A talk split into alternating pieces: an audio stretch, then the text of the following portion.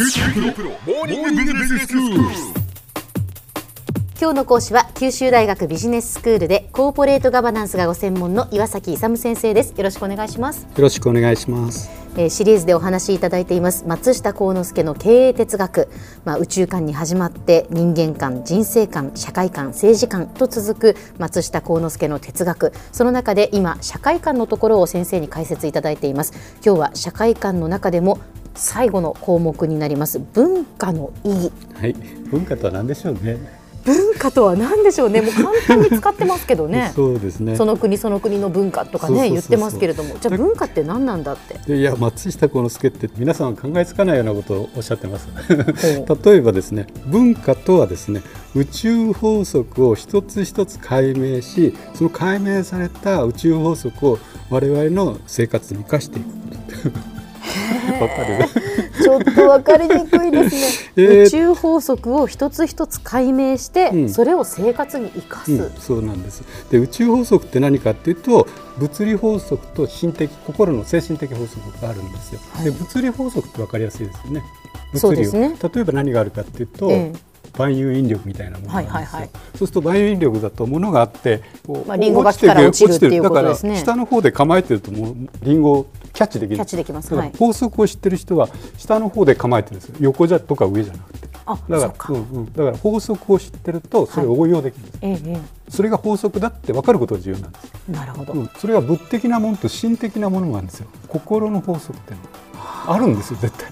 はい。だからそれは気づいてないだけで、そういうのを気づいてそれを我々の生活にあの活用する生かすだから リンゴを待つの絶対下で待つでしょ誰でも。下で待つます。上で待ってる人いないでしょ、はい。それは万有引力知ってるからです。よ心の法則でもポンと投げてないから怒らせると怒るっていうのは分かるんですよねもう、はいはい。こ これは法則なわけですね。そうそうそうそう、ええええ。だからそういう法則があるということを知だから物的なのと心的な法則があるっていうのはこれ松下幸之助しか多分言ってないと思うんですけど、ええ。そこが彼の偉いところなんですけど物的法則心的法則があるんで、特に物的法則は科学者やってるけど心的法則もしっかりですね、解明してそれを我々の生活に生かしていくと。でこれによってあの何が導かれなければならないかというと、広い自由ですね。より自由になる、で秩序がより良くなる、であと生成発展ですね。繁栄よりしていくと。この3つが調和的に良くなっていくということが文化の発展だと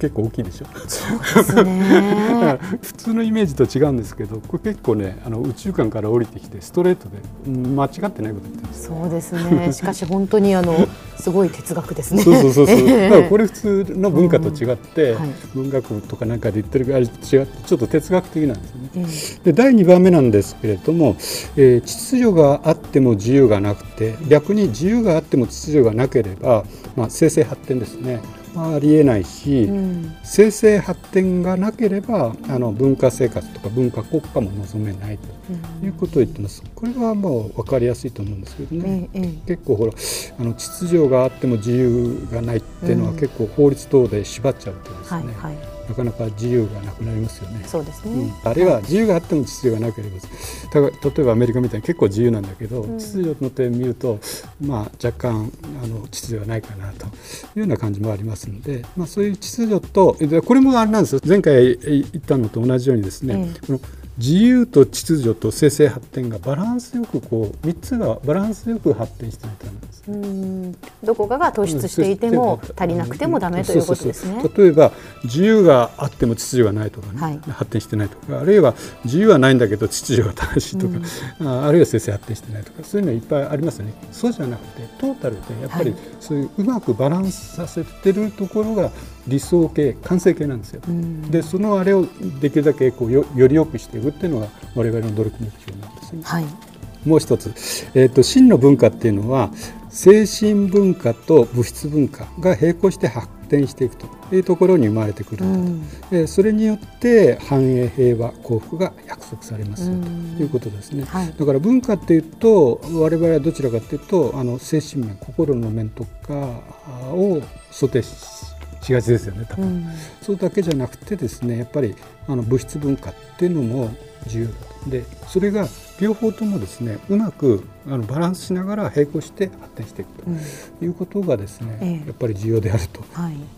例えば精神文化とあの物質文化という考え方自体はですねあの松下幸之助 特有な宇宙法則に物的法則と心的法則ってあるじゃないですか、ええ、そこからやっぱり来てるんですよね、はい。うん、だから宇宙観からこの文化論も あの来てるということで、まあ、非常に普通に言われてる文化とはというのとちょっと違ってくるということですね。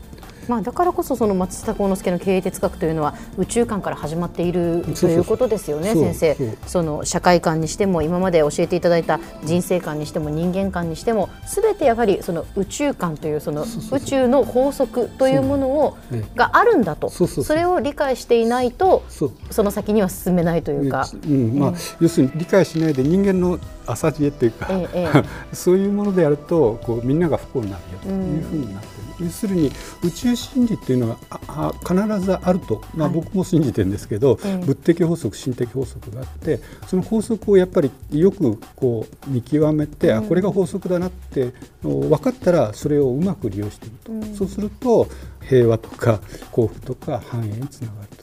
いうことで一貫してるんですよね。うん、それで全部が一貫してるのはやっぱりこう大きくどれか一つじゃなくてですね、はい、全部を調和させるバランスさせるっていう感覚があるんですね、ええ、でやっぱりバランスさせることが理想形完成形、うんうん、理想形じゃなく完成形なんですよ、はい、だからそういうところをどれを見てもですね、えあの言っているというのがやっぱり松下幸之助らしいなと。でそれを文化にまで広めているということですね、だからこの文化を測る尺度として先ほども何回も説明してますけれども3つの視点尺度があって、広い自由自由な広さっていうのか自由度が高いというのが1つあってあとやっぱり秩序正しいというのが2番目にあってあと限りなく生鮮発展を続けていると、はい、この3つがバランスよく行われている時に文化が発展しているとより良い文化になっているというふうに見るわけですね。では先生今日のまとめをお願いします。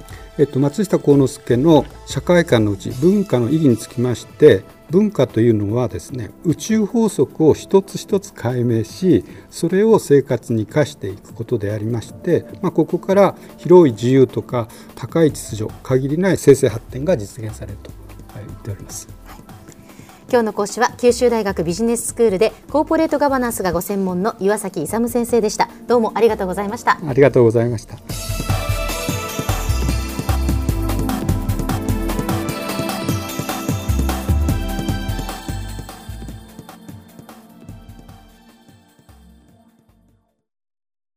QT PRO は通信ネットワーク、セキュリティ、クラウドなど QT ネットがお届けする ICT サービスです。